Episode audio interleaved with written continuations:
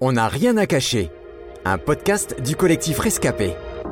Bonjour Anne. Bonjour Hélène. Aujourd'hui, si tu es notre invitée, c'est parce que tu as décidé de lever le tabou sur ton passé en abordant avec nous un sujet complexe qui touche de plus en plus notre société, à savoir euh, la question de l'identité de genre et l'orientation sexuelle. Alors pour commencer, peux-tu nous dire vers quel âge tu as commencé à te poser des questions sur ton genre? Mes premiers souvenirs euh, d'avoir désiré être un garçon remontent à la petite enfance. Je dirais que j'avais à peu près 5 ans. Je me sentais très mal dans ma peau. Je n'avais pas envie d'être une fille. Je ne trouvais rien en commun en fait avec les filles de mon âge. Je n'avais que des amis garçons. Ce que je ressentais, c'était que j'étais un garçon dans un corps de fille.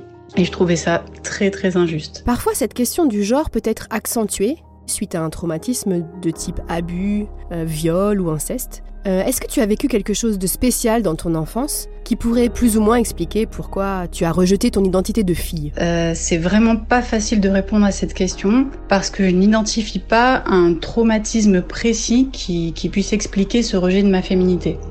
Ce que je sais, c'est que j'étais une enfant d'une très grande sensibilité. Je percevais chez ma maman une souffrance, un mal-être, une difficulté à, trouver sa place au, sein de la famille euh, qui m'angoissait.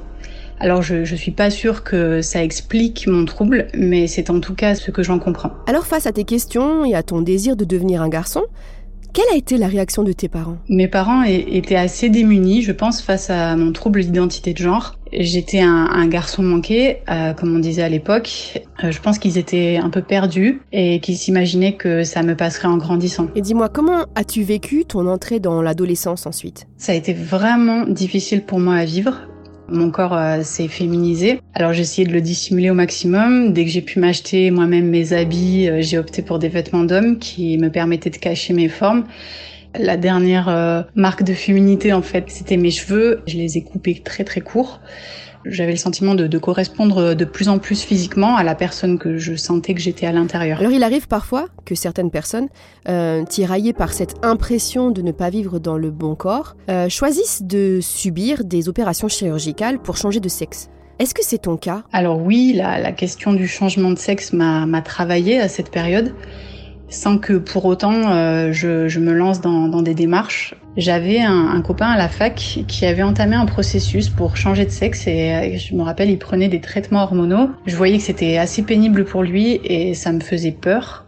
Je savais que je devrais me débrouiller seule en fait face à tout ça et je m'en sentais pas du tout capable. Alors c'est à partir de ton entrée en fac que tu as commencé à entretenir une relation avec une fille.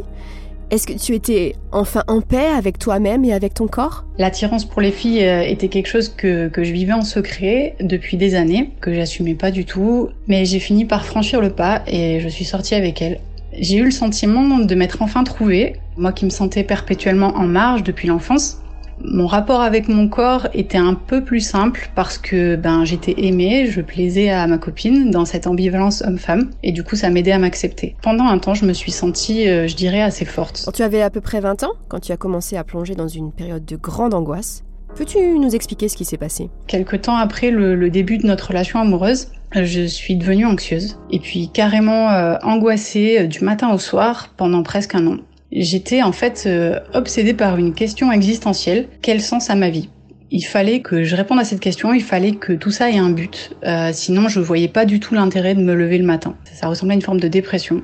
J'avais euh, envie en fait de reconnecter avec Dieu parce que j'avais grandi dans, dans une famille chrétienne et j'avais entendu toute mon enfance parler du Dieu de la Bible. Alors j'avais mis pas mal de distance entre lui et moi pendant toute la période de l'adolescence parce que je le tenais responsable en fait de, de mon état. Mais d'une manière que je m'explique pas, à ce moment-là de ma vie, j'avais envie euh, et besoin de trouver un chemin de réconciliation avec lui. Je pensais qu'il pouvait m'apporter une réponse à ce questionnement existentiel et je pensais qu'il pouvait me donner la paix. Alors Anne, dis-nous, comment as-tu fait pour trouver la paix que tu cherchais tant? Après euh, avoir passé des mois à vivre dans l'angoisse avec une aide médicamenteuse, j'ai compris ce qui clochait. En fait, essayé de vivre ma vie comme je l'entendais et en même temps d'obtenir l'approbation de Dieu.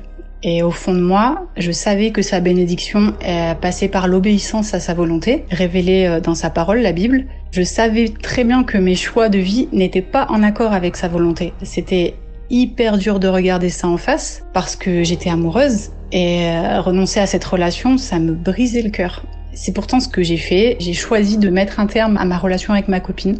Ça a été compliqué. À partir de, de ce moment-là, Dieu me montrait un chemin de vie qui avait enfin un sens. Aujourd'hui, tu es une femme mariée et tu as deux beaux enfants. Est-ce que ton passé a eu un impact sur ta relation de couple? Clairement, euh, oui. Euh, mon passé a impacté et impacte encore aujourd'hui ma vie de couple. Euh, il y a des victoires, il y a des moments difficiles aussi. Ça demande à mon mari beaucoup de patience et de foi pour voir s'épanouir une jeune femme en moi. Euh, le processus n'est pas terminé, mais, mais ce qu'on vit tous les deux témoigne euh, que Dieu est fidèle pour ceux qui le craignent. Et aujourd'hui, comment te sens-tu dans ton corps à présent? Aujourd'hui, je, je me sais femme, je me sens apaisée avec cette réalité et je m'épanouis même dans mon identité de femme. Je vis des conflits intérieurs parfois, mais la dynamique euh, du mariage aussi m'aide beaucoup à aller de l'avant dans la conquête de ce territoire féminin qui m'effrayait tant par le passé. Qu'aimerais-tu dire à celles et ceux qui t'écoutent et qui sont eux aussi tiraillés par cette question du genre et de l'identité sexuelle? La réconciliation euh, avec son sexe d'assignation, ça prend du temps, mais c'est possible avec l'aide de Dieu. Perso, j'ai voulu m'autodéterminer sur la base de ce que je ressentais au fond de moi. Mais j'ai pas trouvé la paix dans ce chemin-là. Ma vie, elle a pris tout son sens quand j'ai laissé Dieu me dire qui j'étais. Tu n'es pas obligé de bâtir toute ton identité sur le rejet de ce que tu es. Tu peux apprendre à t'accepter euh, tel que tu as été désiré par Dieu. Dieu, il nous a choisis. On est le fruit de son désir, on n'est pas le fruit d'une assignation hasardeuse. Il a lui-même tissé mon corps dans le ventre de ma mère. Il nous a voulu et formé lui-même. Dieu, il se trompe pas. Et si tu te sens mal avec ton sexe biologique, je t'encourage à t'approcher de lui, à lui ouvrir ton cœur. Pour finir, quel message aimerais-tu laisser aux parents d'enfants considérés comme transgenres aujourd'hui? Je leur dirais d'abord que leur enfant souffre et qu'il est important d'être là pour lui, évidemment. Il faut du discernement en tant que parent pour tenter de comprendre ce qui se passe vraiment dans la tête de son enfant. L'adolescence, c'est quand même une période où tout est en changement, que ça me paraît euh, pas forcément la bonne période euh, pour prendre des décisions radicales pour sa vie. Je trouve qu'en tant que parent, c'est important de, réfléchir là-dessus et d'avoir aussi un autre message à donner que celui qu'ils entendent partout autour d'eux. Et même si peut-être ils vont carrément rejeter ce qu'on a à dire, ils l'auront entendu. Moi, je crois que la Bible enseigne euh, des choses sur l'identité sexuelle euh, qui sont tout à fait pertinentes et sûres pour euh, donner des repères à un enfant qui se sent perdu dans son identité. Je dirais enfin que, que prier pour son enfant, c'est sûrement la chose la plus puissante qui soit. Un immense merci pour ton courage. C'était On n'a rien à cacher, un podcast du collectif Rescapé produit par Trésor Média.